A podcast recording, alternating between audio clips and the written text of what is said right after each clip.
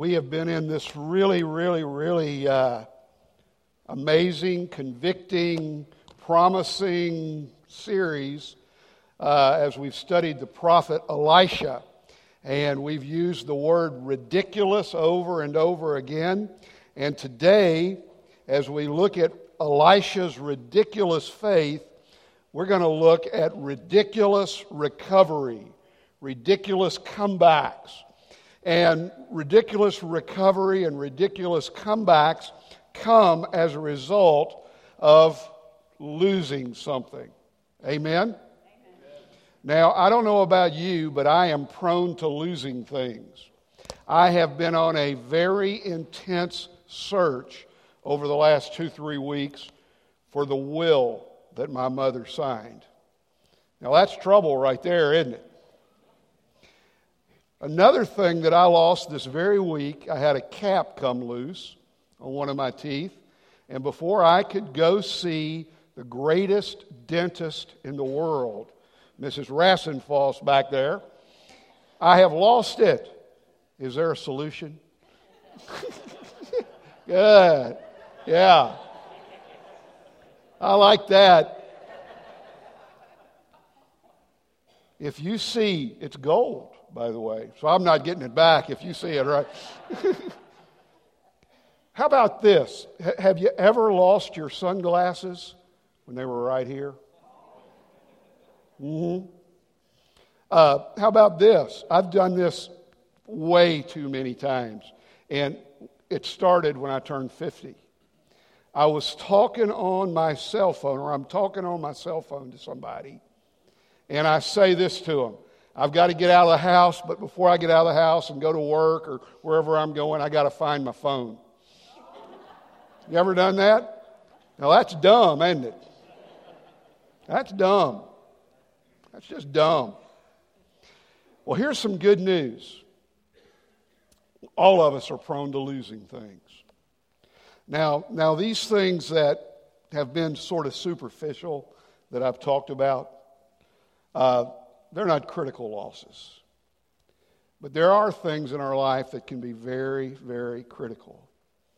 And, and for our purposes today, we're going to talk about spiritual losses.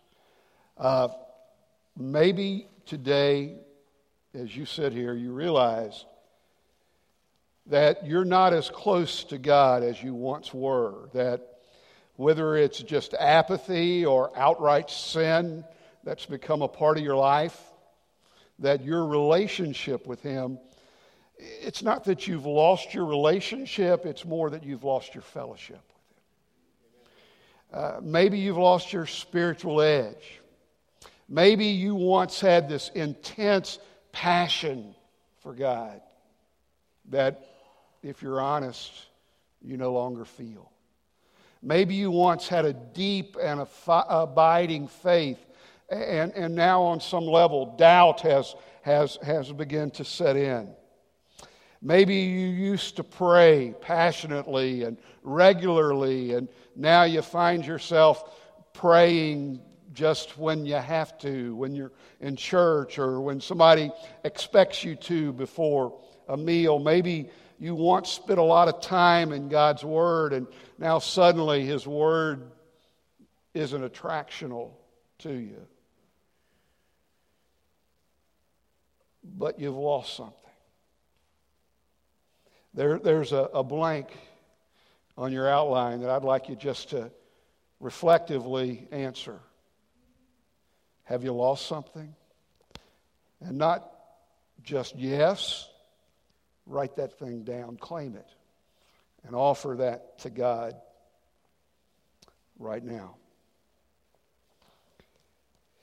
There's a great story uh, that kind of follows right along uh, with the other miracle stories that revolved around the ministry of the prophet Elisha. And on the surface, this miracle may not seem to be as powerfully intense as, as uh, uh, the things that we've read over the last few weeks, where we talked about uh, uh, uh, people digging ditches and God flooding a valley and, and, and, God just doing miracle after miracle in the life of this prophet. Uh, they may have seemed bigger. Last week, you know, we talked about provision and how God just kept filling jars of clay uh, for the prophet's widow uh, with olive oil. And he did some spectacular things in, in Elisha's life. And as a result of his ministry, today's doesn't seem on the surface to be such a big deal. But I think after we look closely at it, it may just be this is the most important miracle that we've looked at in relationship to our lives. It's in 2 Kings 6, beginning at the start of the chapter. One day, the guild of prophets came to Elisha and said, You can see that this place where we're living under your leadership is getting cramped. We have no elbow room.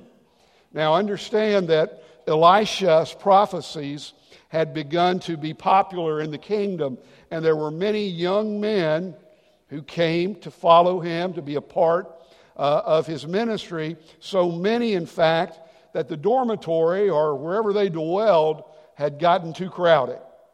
You ever lived in a place where it was too crowded? Where you could, where, yeah, I mean, your house maybe. Uh, anywhere that you're in a room uh, once Jeff Perry took me to Puerto Rico, and, and we were in a room about as big as, as, as, as uh, the pulpit area up here, and there were 44 of us sleeping there, 44 men. And I don't know what the percentage is, but my guess is that at least 80% of men really smell bad after a while, right, ladies? Amen? So, it's easy to get into a crowded place, and so we understand why this guy came to Elisha. Give us the permission to go down to the Jordan River where each of us will get a log so we can build a roomier place, a bigger place. And Elisha said, Go ahead. One of them said, Why don't you come with us? Please, come with us. And Elisha said, Certainly. He went with them. They came to the Jordan. They started chopping down trees. As one of them was felling a timber, his axe head flew off and sank in the river. He said, Oh no, it was borrowed. Now understand, on the surface, this doesn't seem like a big deal. But here's a young guy who's going into ministry, going to be a prophet. He didn't have much money. He was a non-profit prophet, maybe. I, I, I don't know. He didn't, have, he didn't have much money. He'd borrowed an axe. Axe head was valuable, iron, very, very valuable commodity in that time. So it was a mess, kind of a mess. The holy man said, It's Elisha, where did it sink? And the man showed him the place. He cut off a branch and he tossed it at the spot. And then the axe head floated up. This is where you say, wow. Y'all act like you've seen an axe head floating. Grab it, he said. And the man reached and he took it. Now, here's an incredible lesson from this, this particular miracle that all of you need to apply to your life. All of us need to apply to our lives.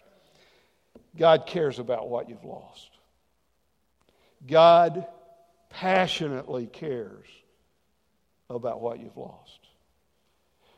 I, don't know in your life what we've already mentioned or what you put on your paper no matter how big, no matter how small, no matter if it's something physical, something material, something spiritual. God cares about what you lost. And this miracle teaches us that, that, that not only does He care about what you've lost, that He can help you recover what you've lost. I hope you've been in the habit over the years of praying about what you've lost. Because no matter how big or small, God cares about that. God wants to show you, help you, especially, especially when it's something spiritual, when you've lost your passion, when you've lost your faith, when you've lost your wisdom, when you've lost your joy, when you've lost your peace, when you've lost your way and you've stumbled and fallen into sin. God cares, say that with me. God cares about what you have lost. Now, think about that. He cares. He will help you recover what you've lost. And here's something that's just amazing to me our great big God, our great big God, who's in charge of a lot of people who's interested in a lot of people cares about the small details of your life. I mean, this wasn't him multiplying food, it was an axe head that might have cost some money, but it could have been replaced. And God cared about it. God cares when you wake up with a headache. Uh, when I said that, I thought about the old joke, waking up with grumpy, waking up grumpy, you know. Remember that one? God cares when you wake up with a headache. God cares when you've had a bad day at work. God cares when there's an argument in your home. God cares when your car won't start. God cares about the small details of your life. God cares about you. He knows you intimately. He knows your hurts, your burdens, your woundedness. He knows where you've lost your way and what you've lost. He cares. Now, you may be saying this morning, how do I know? I mean, I can tell that I'm not where I should be. I can tell that I'm not as close to God as I once was. I, I, I can care. I can tell that my passion is not what it once was. I, I can tell that, that I seem to have lost my way. But what are some signs? What are some signs that a believer, a Christ follower, is in a spiritual funk? Bible in, in Revelation 2, Jesus gives John this vision to share with the churches. And the very first of the seven churches that he addresses in Revelation 2 is the church at Ephesus. And it's a great church full of great people. And, and, and, and, and John shares that God brags on that church. But, but then he finally says, You've lost something, though. You once were passionate.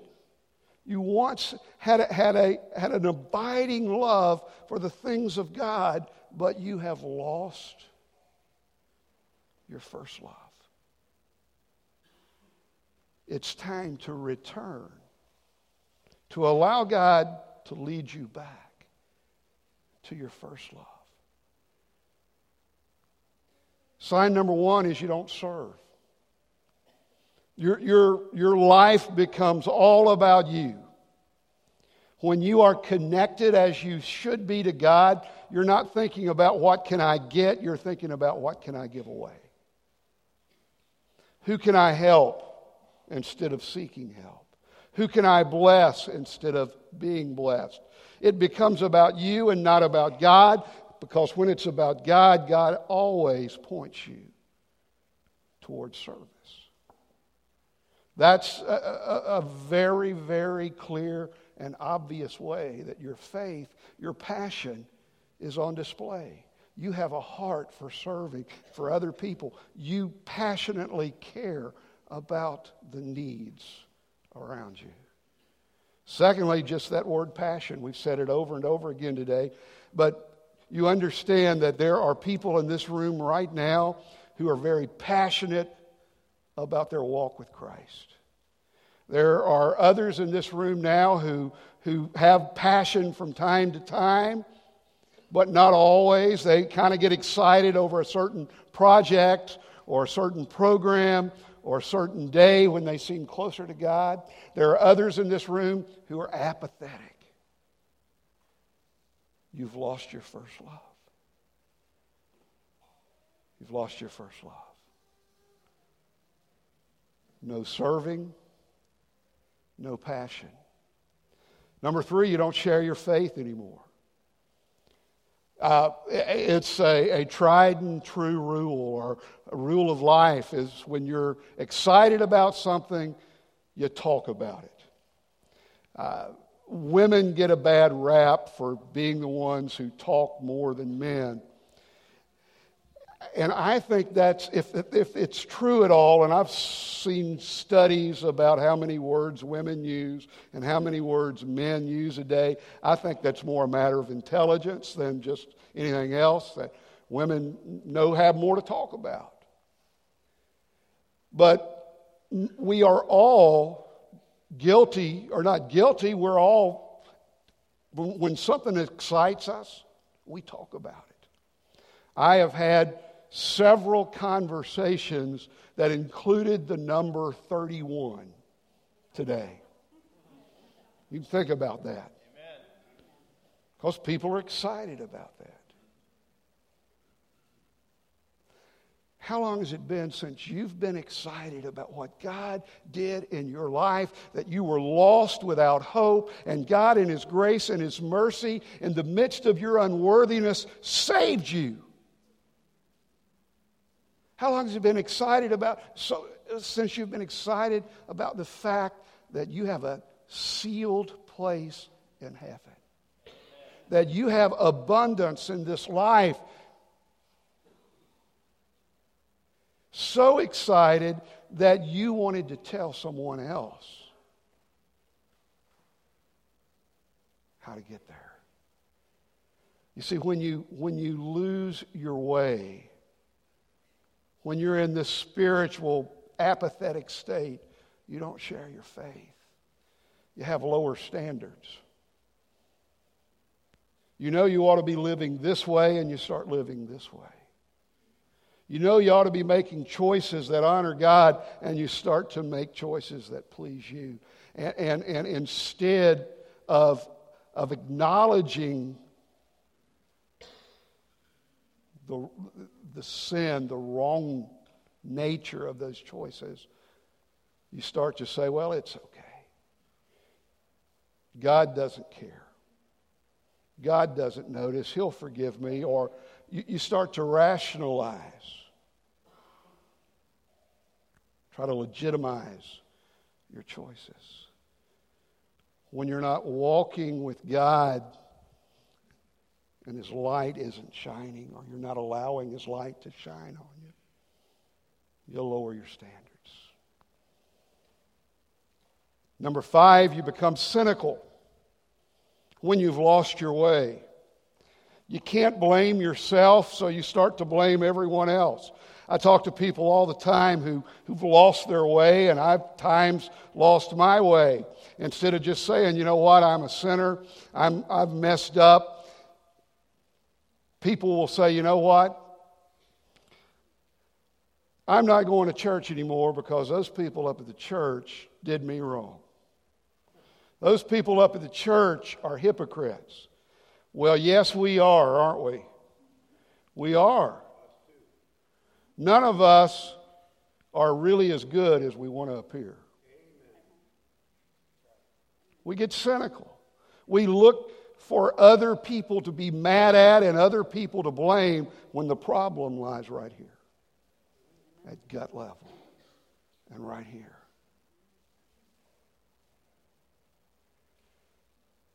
So, how do you get your spiritual edge back? How do you, how do you get from this place of apathy, this place of lostness, this place of uh, lower morality and standards? How do, you, how do you get it back? How do you regain what you once had? How do you do what, what, what Jesus or what God said through John to the church at Ephesus. How do you start to make that change that so desperately needs to happen? How do you get back what you've lost? Number one, you're honest about where you lost it. Honest is an easy word to say, it's a hard word to live out, isn't it? It's a hard word to live out. When, when I lose my way, I would much rather keep it a secret. When I lose my way, I'd much rather find someone else to blame. When I lose my way, I'd much rather try to lie to myself, lie to others, lie to God about the path I walked. You've got to be honest about where you lost it. I think that that truth resonates with all of us. I know when you're a pastor and you start to lose your way, if you stop and you're honest and you look back, you start to remember that, you know what, I am a full time employee of God. I'm a full time employee working for God. But the fact of the matter is, I might be a part time follower. I might be spending a lot of time in God's Word, but I'm spending that time in God's Word in order to be able to work for Him and preach for Him and not applying it to my own life and living it.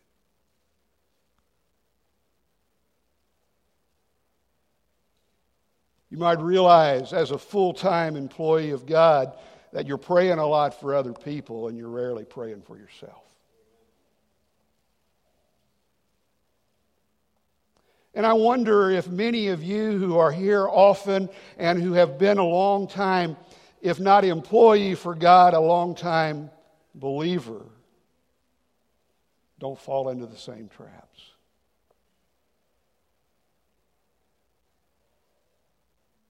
You see, you have to be honest about where you lost it.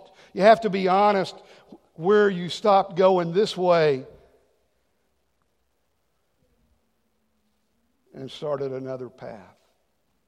And until you are honest and until you are willing to just admit, I blew it. I threw the axe head into the river. I didn't tighten the axe head. I lost my way. I lost my passion. No healing can come. You can't do it half heartedly. You can't tell part of the truth and hope to get better. You got to be honest. Secondly, with God's help, take back what you lost. With God's help, take back what you lost. At some point in time, I'm going to find my mother's will. I'm going to find my tooth. I'm going to remember that the phone is in my hand, at my ear. I haven't lost it. Don't you imagine when, when God watches that, he laughs? at some point in time, with God's help, take back what you lost.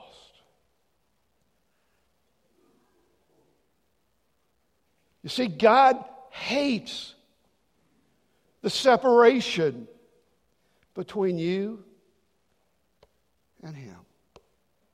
God hates those places of apathy and lostness in your life. God stands ready to help you find it. There's two things I want you to see about that. You'll find nothing that really matters, nothing that's really eternal, that's spiritual, that's powerful without His help. You can't just decide one day to be better. You can't decide one day to be more spiritual. You can't decide one day to be wiser. You can't decide one day to live without sin. What you can decide is to fall in love with God, to fall to your knees, to admit your stupidity and your sin, and beg Him for His help.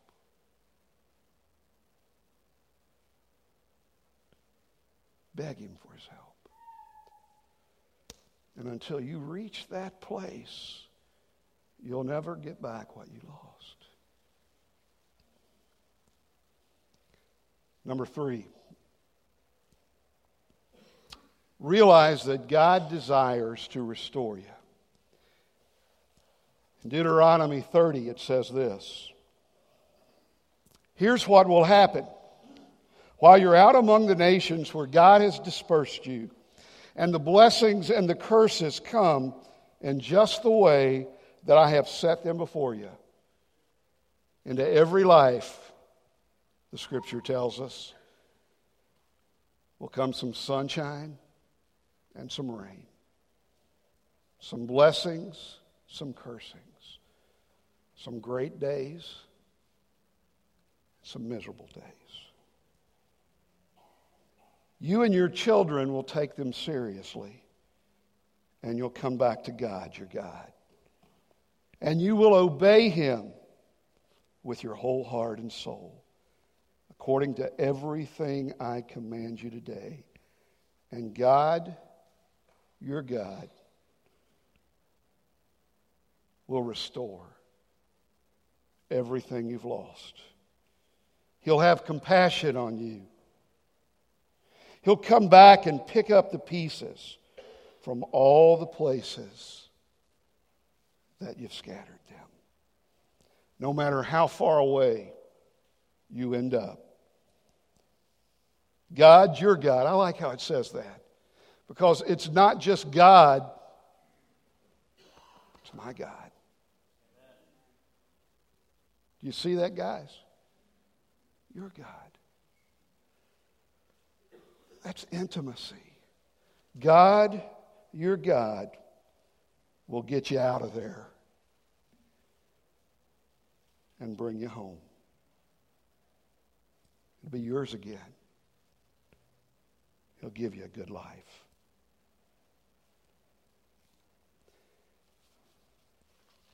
God wants to restore his children. He said it right here.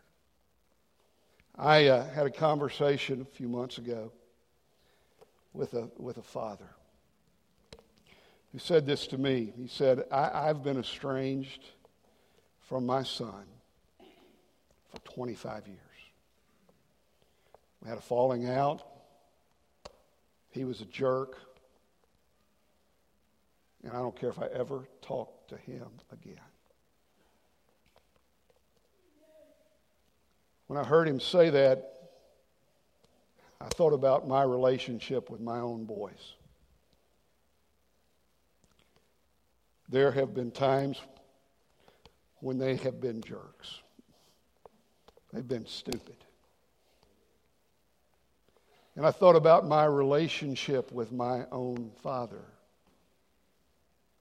There were times he should have banished me from the planet. Amen?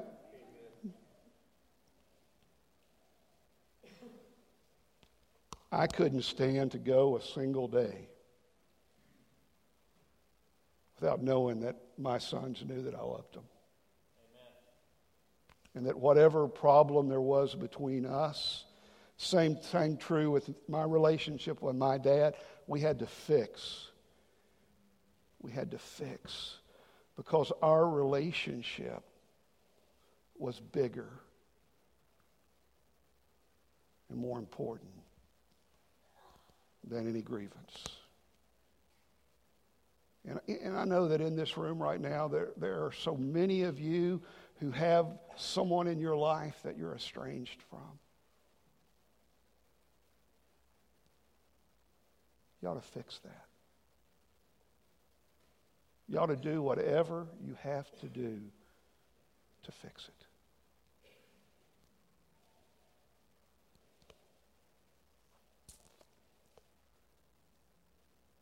You know what I told the guy that day? that he told me that story.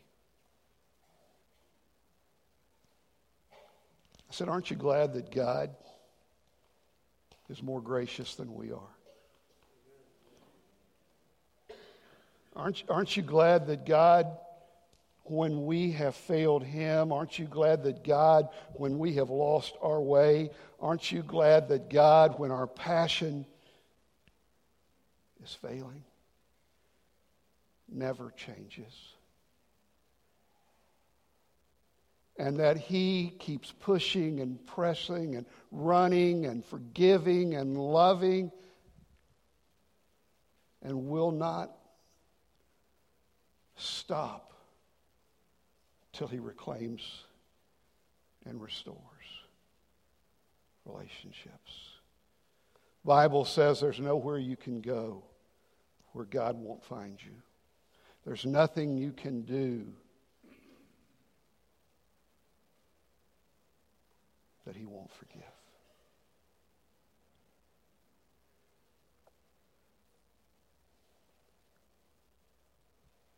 Be honest about where you lost it. Realize that it is impossible to find it without God. And realize that from the moment it happened, he was ready for you to come back and restore. You see, I think a lot of us are stuck in some bad places. And a lot of us think we can't get past those places. We can't move out of those places. Some of us, even though they are bad places, they've become security. They've become habit in our lives. I think a lot of us are stuck in a place where we've lost so much that we can't even see it. And I believe the message of the axe head is a distinct cry from God Himself to our hearts to step away from that place of security and into the place of destiny, into the place of peace and salvation. I believe the message of the axe head there's nothing that's too little for God to notice. There's nothing too grotesque for him to forgive.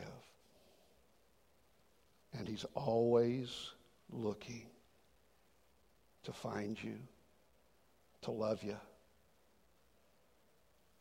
to pour out his grace on you.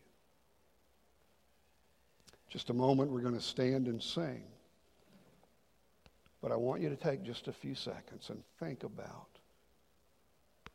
what you've lost. And how much God wants to restore that. Think about that. Pray as I pray. Father, right here, right now, it's time to be real. It's time to be honest.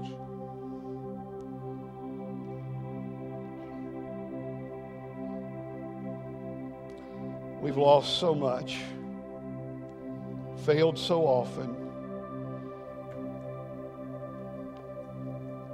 been so sinful.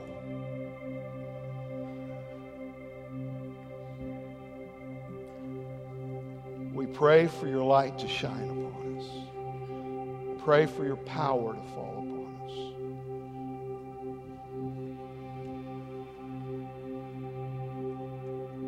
We run towards you now, God. For too long we've been running away.